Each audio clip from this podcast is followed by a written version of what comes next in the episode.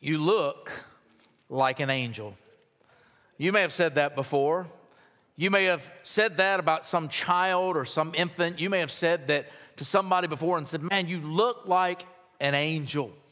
And when you say that, most people think, Oh, that, that's got to be a great compliment. Because when we think of angels, Hollywood has depicted them as the most beautiful beings in the world, hasn't it? I mean, when you see them, they always seem to be real, real pretty. But now, if we take a look at scripture, I'm not really sure that that might be a compliment to say you look like an angel. In fact, now there are several times in Scripture where we see the depiction of angels. We, we see it in Hebrews 13 and verse 2, where obviously, even today, we could be entertaining angels and unaware. So, obviously, there are some angels that look a bit like us. But then there are also different kinds of angels throughout Scripture, and in particular, in the book of Ezekiel, chapter 1, there are these creatures called cherubim. Now, again, that's been hijacked by Hollywood because when we think of cherubs, we think of fat little babies with wings. And that's not how Ezekiel depicts them. Ezekiel depicts them as creatures with long legs, with four wings, and with four heads. Could you imagine if that kind of angel appeared to you, one with the head of a man, one with the head of an ox, one of an eagle, and uh, one of a lion? Could you imagine something like that showing up? Now you might understand when every time an angel appeared, they said, Do not fear. But that was a cherub.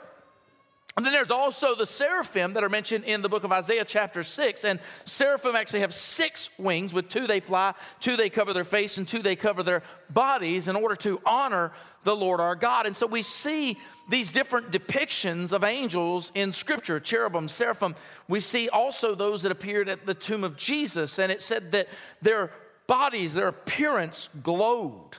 In fact, it says that they were white like lightning, according to Matthew chapter 28, when they appeared, these angels at the tomb of Jesus Christ. In Matthew 28 and verse 3, it simply says it this way His countenance was like lightning, and his clothing as white as snow.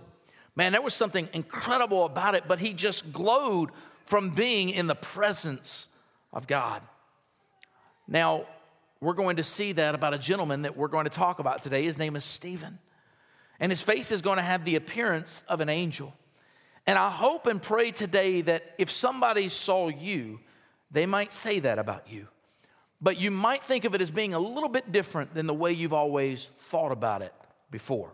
So let's take a look in Acts chapter 6, verses 8 to 15 today. We're going to look at three discoveries about the opposition against Stephen. We begin first in verse 8 with the fullness of Stephen. Look at verse 8. It says, And Stephen full of faith and power, did great wonders and signs among the people. Now, we've already read about Stephen earlier in Acts 6. We've read about him being chosen as one of the seven to fulfill the role of a deacon and serve tables. Now, Stephen is in a different form. He's actually going out to preach and to debate with those in the land. And it says, and Stephen. Now, what's interesting is when I told you in biblical times, names meant something. They didn't just pick a name that was popular. Typically, they would pick a name that was something that God had given to them to give to their children, or it was a prophecy about those children or something they had hoped for them. And Stephen literally means crown a crown. So his parents obviously thought there was something very special and precious about their son. They thought maybe one day he would rise to great power or something, so they named him Crown. What they did not know is he would be the first to wear the martyr's crown for Jesus Christ. But they called him Stephen, and they give these characteristics about Stephen. He was full of faith. Full of faith. What, what kind of faith are they talking about? They're talking about the absolute trust in Almighty God. But in Hebrews 11 1, it says it this way Now, faith is the substance of things hoped for, the evidence of things not seen. Stephen had this miraculous kind of faith, he was full of it. In fact, not only full of it in the sense of having faith, he, he was much like many of the characters listed in Hebrews 11. I believe if his life had been lived a bit longer and had he been in the Old Testament, he might have been written about in Hebrews chapter 11. He would have been one of those that joined Abraham and Moses and other great Old Testament prophets and men of God and even women of God. God would have used him because he was so full of faith. He trusted in God that no matter what was coming his way, he knew that God was in control. In fact, you see that even in Stephen's sermon as he preaches in Acts 7 that we'll get to over the next several weeks. He talks about God's imminent preeminence in creation, how God created all things. And then he goes from Abraham and Moses and shows that God was in the midst of the law and how God's grace was even being bestowed back in those times. He brings it all the way up to Jesus Christ by the time he gets to the end of the message, saying that Jesus Christ is the fulfillment of all the Old Testament scriptures. He had such faith that he preached with such boldness boldness that it made men angry. I'm going to tell you a lot of times when preachers preach with boldness, it makes people angry. But we can have boldness because of who stands with us. We can have boldness, much like Elijah, that when we face the 450 prophets of Baal, we know with God on our side, we're still in the majority. We know that we can be victorious because we got faith in the one who's in control of the whole situation. Stephen was full of faith. In other words, he was so full of faith, people saw it in him, they believed it about him, and it just made them want to look even more at him. Stephen was a man full of faith. Now, some would say, well, you know, John, the actual Greek there for the word faith is actually a word that we use for the word grace that he's actually saying that he's full of grace. Well, I'll give you that as well. He's full of faith and he's full of grace if we just get right down to it. There was another one that was full of grace that we see in the Gospel of John, chapter 1 and verse 14. It says this about Jesus And the Word became flesh and dwelt among us, and we beheld his glory. The glory is of the only begotten of the Father, full of grace and truth. Now, you're talking about you're putting Stephen in the same category as Jesus. Well, let me tell you something. If you're a Christian, we should be able to put you in the same category as Jesus. You should look like him, you should act like him, your character should mimic him. He was full of grace. What does that mean, full of grace? It means he was full of sharing the gospel, full of sharing the grace of God with a lost and dying world. He was filled up. He wanted everybody to know. He wasn't ashamed to preach it in front of the preachers because guess what? Some preachers need to know Jesus. He wasn't afraid to preach it in front of all the other crowd. He wasn't afraid to preach it in front of the religious elite. He was not afraid to preach the truth of God's word and show them the grace of God. So much so that even those that defiled Jesus, even those that crucified him, he would have shown them grace. He was full of grace. We need to be a people that are full of grace. We live in a lost and dying world. We live in a world that needs to know who Jesus Christ is. There is grace for this world. There is grace for those who repent and turn from their sins. There is grace. And here's the thing when somebody gets saved, their past is gone. As Christians, we need to recognize the past is gone. Because thank God he got rid of and deleted all of your past too, right? If he deleted our past, he's full of grace. We need to be full of grace. In other words, we need to have the spirit of Stephen, where our desire is to reach a lost and dying world. There is no one outside of the realm of God's grace and his love. No one. Stephen was full of grace, but he was also full of the Spirit. It says, and power, and power. The idea here is obeying God. In fact, we already have seen that Stephen was full of this power because it was the Spirit's power that was working in him. And Acts 6 3, he says, Go find seven men among you of good reputation, full of the Holy Spirit. You go turn over to Acts chapter 7 and verse 55 as Stephen is finishing up his message. And in verse 55, it says this, and he being full of the Holy Spirit. So this is something that was imminent in Stephen's life. He was filled up with this great power that comes from God. I want you to understand the problem with Christians today is many of you are unplugged from the power source. John chapter 15 tells us that if we want to bear much fruit, we need to be implanted into the true vine. We need to be tapped in to the power source. God has given us the Holy Spirit. The Bible tells in Ephesians 5:18, it says, be filled with the Spirit. Keep on being filled with the Spirit. We need to be plugged in, we need to be set on fire, and we need to go out there and share the glory of God. Let me tell you, the problem with many Christians today is we have allowed other quote unquote Christians to quench the fire of God in our lives. We've allowed other fuddy duddy Christians to extinguish the flames because they don't want to get on fire anymore. They hear somebody get a little bit excited, and they think, We don't want you to get excited. We don't want you to be happy for the Lord. We want you to look like all the rest of us.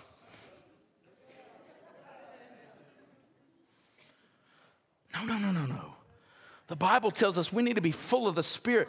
Let me tell you something. If you find somebody that's full of the Spirit, get close to them, learn a little bit about them, and maybe some of it will jump off of them onto you. We need to understand that Stephen was full of the Holy Spirit. He was excited about the things of God. He wanted the power of God to move in him mightily. And that's why there were many wonders and signs done through Stephen. Stephen was able to do miracles like the apostles had done. He was able to see God do amazing things in and through his life. And as you tap in and you are used by the Holy Spirit, I want you to understand you better expect opposition, you better expect difficulties. You better expect hardships. Some of you say, Well, you know, I've been a Christian for quite some time and I've not experienced any difficulties. Are you alive? Because if you are a Christian and you are alive and you serve the Lord Jesus Christ and you're full of the Holy Spirit, you're going to experience difficulties, hardships, sufferings, pains. You're going to go through all of these things. Why? Because when you tap in to what God wants you to do, there is a person out there that hates you more than anything. He comes to steal, to kill, and to destroy. And I'll tell you, some of you, he's already stolen your joy. Don't let him steal much else. Get back on fire. I tell you, I love the old preacher one time. They came to him and they said, Preacher said, You just always seem to be on fire for the Lord. And he said, I just never let anybody quench it. I never let anybody put it out. I stay on fire for the Lord. Why? Because God has been so good. And as that song says, I'll still praise him. I'll still praise him. We serve an amazing God. Stephen was full of power and faith and did great wonders and signs among the people. And guess what? It brought him great, uh, great difficulties. And that's where we come to the second discovery, and that is the foes of Stephen. Look in verse 9. Then there arose some from what is called the synagogue of the freedmen, Cyrenians and Alexandrians, and those from Cilicia and Asia, disputing with Stephen. So there arose this group of men that came to Stephen to begin to debate with him, because that's what the word there, contend or disputing, is about. It's an actual debate that they called. So they were willing to talk with one another and discuss these things. They came with the freedmen. These were the descendants of the Jewish slaves that were captured in Pompeii in 63 BC and taken to Rome. And then we see that there were some from the Cyrenians and Alexandrians, which are two major cities in North Africa, Cilicia and Asia, Roman provinces of Asia Minor. In other words, those that were from these synagogues were Jewish men who formulated a synagogue with other men to worship God, but yet they didn't believe in Jesus. And so when they see Stephen coming in and preaching this, they want to debate it. They want to understand it. They want to ask questions. And so they begin a debate. And look at verse 10 and they were not able to resist the wisdom and the spirit by which he spoke.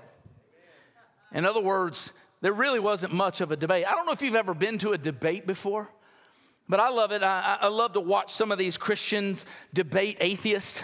Uh, one of the best ones was when Ken Ham uh, debated Bill Nye, the science guy. Bill Nye looked like the biggest idiot in the world.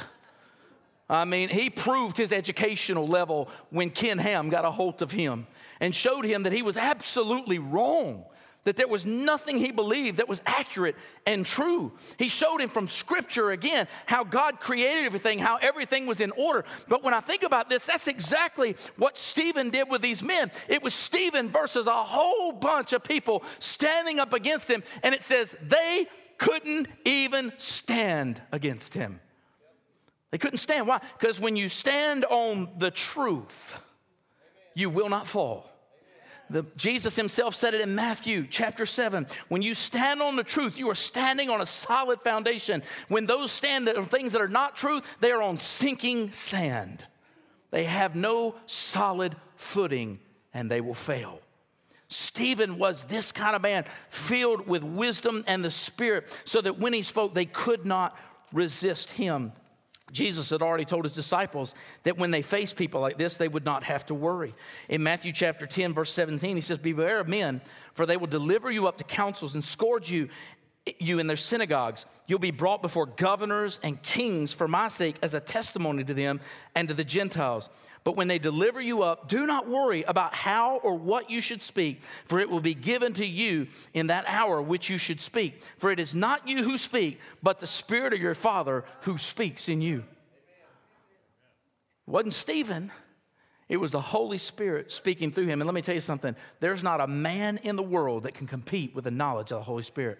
There's not a man in the world that can compete with the power of the Holy Spirit. There's not a man in the world that can even stand on equal footing or even close to equal footing as the Holy Spirit. Stephen was filled, Stephen was used, and when they could not resist him, look at verse 11. Then they secretly induced men to say, We've heard him speak blasphemous words against Moses and God.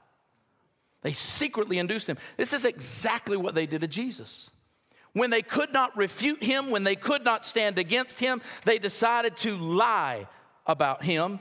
In Matthew chapter 26, we see this being displayed in verses 59 to 61. Now, the chief priests, the elders, and all the council sought false testimony against Jesus to put him to death, but found none. Even though many false witnesses came forward, they found none. But at last, two false witnesses came forward.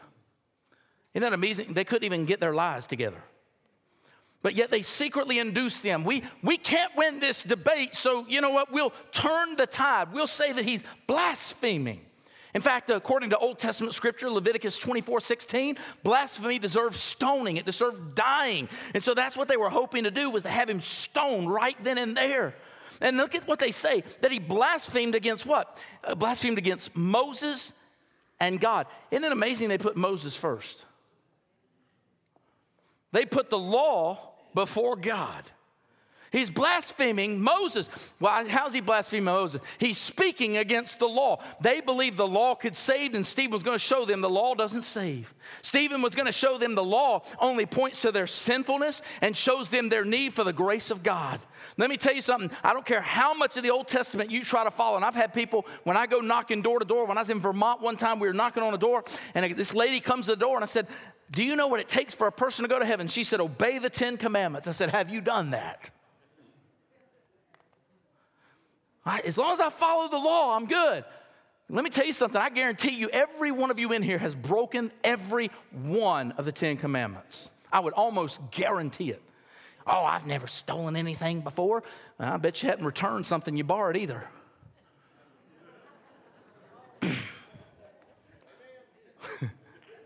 Guilty. I'm sorry. but you think about it. He was, he stirred up the people. They were upset with him. You, you're standing against Moses and against God. Now you might say, well, how was he speaking out against God? Well, he spoke against the temple. He was telling them, I don't care how much you come to the temple. That's like when the preacher tells you, I don't care how much you come to church. If you don't trust in Jesus, you'll still go to hell. He didn't play around with it. I don't care if you come to the temple. I don't care if you sacrifice in the temple. I don't care if the priests pray for you. I don't care all the rituals you go through in the temple. If you don't know Jesus, you're lost. If you've not surrendered to Jesus, you're in grave trouble. Stephen would proclaim that. They considered it blasphemy. Not only that, but Stephen would tell them Jesus is God, and they didn't like that. You mean that guy we crucified, that guy that was a heretic, that guy that blasphemed God? No, no, no. He didn't blaspheme God. He is God. He is the God you've been looking for. He's the God that this book tells us about. He's the one that all the prophets proclaim, and you killed him. I mean, Peter's already proclaimed that twice and they couldn't get by with it, and now Stephen is doing the same thing. No, you're blaspheming. No, no, he's not. But in verse 12 it says, and they stirred up the people the elders and the scribes, and they came upon him and seized him and brought him to the council. The idea of seize there is to drag away, to seize away with violence. Now remember, they wouldn't do that with the apostles in Acts chapter 5. But at this point, they're frustrated, they're furious, and they believe if they let Stephen speak another word in front of the whole council, they're in trouble.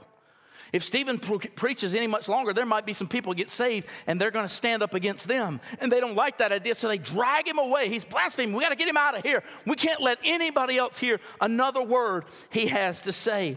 In verse 13, it says, He goes on, they also set up false witnesses who said, This man does not cease to speak blasphemous words against this holy place and the law. And we've heard him say that this Jesus of Nazareth will destroy this place and change the customs which Moses delivered to us. They posed the same thing they posed on Jesus.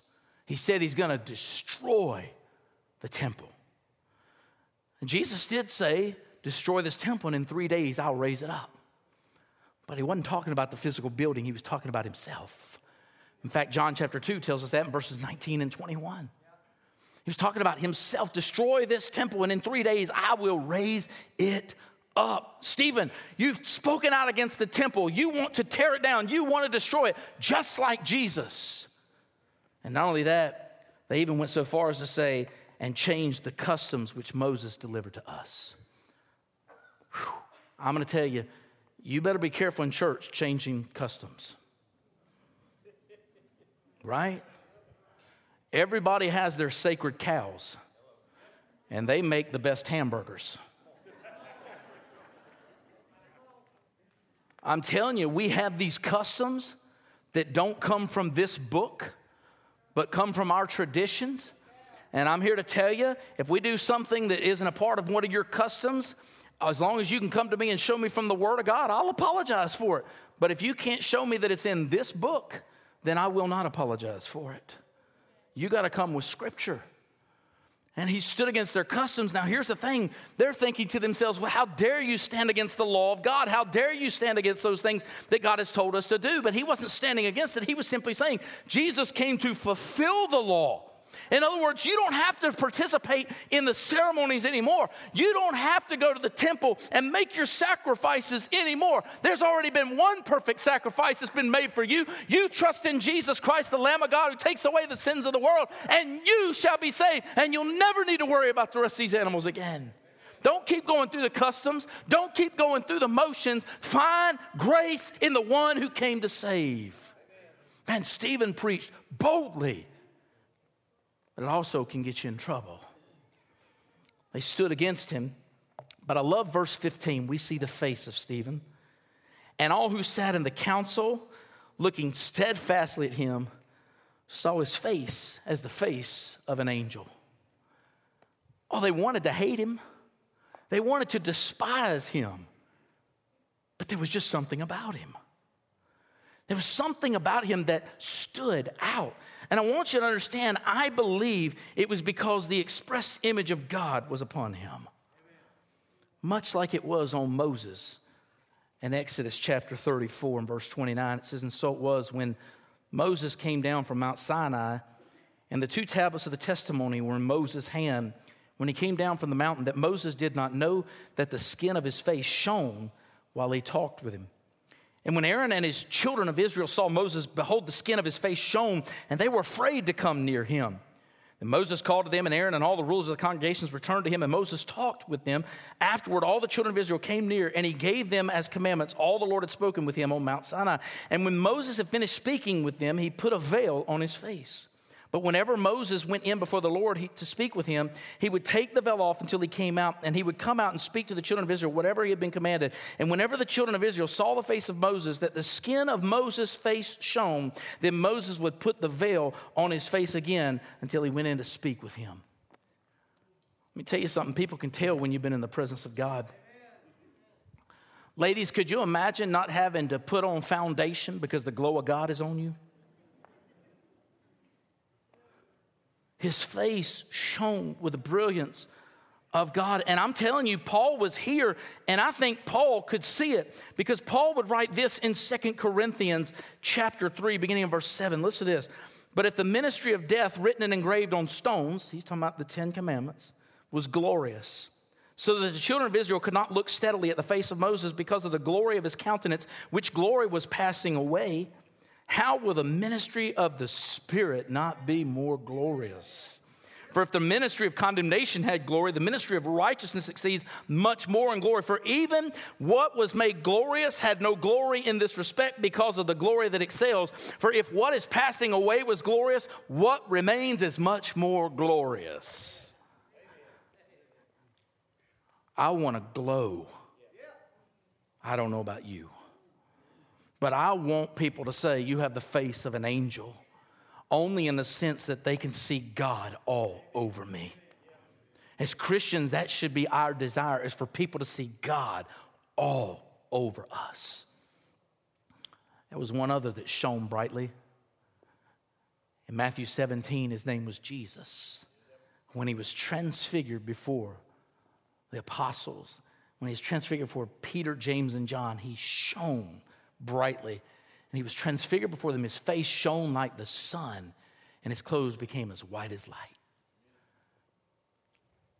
When you have been with God, others will know it.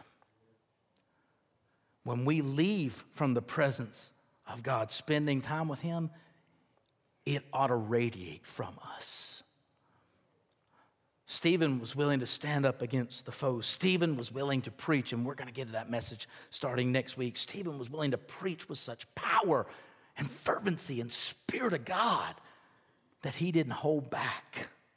He did not hold back. He had to speak the truth so that the people that were there would see it. And Paul would be there as they killed Stephen, but it would forever stay on his mind as he watched this young man willing to give his life for his faith. My prayer today, just a simple question I want to ask you What does your face say about you? Does your face tell the world you've been with Jesus.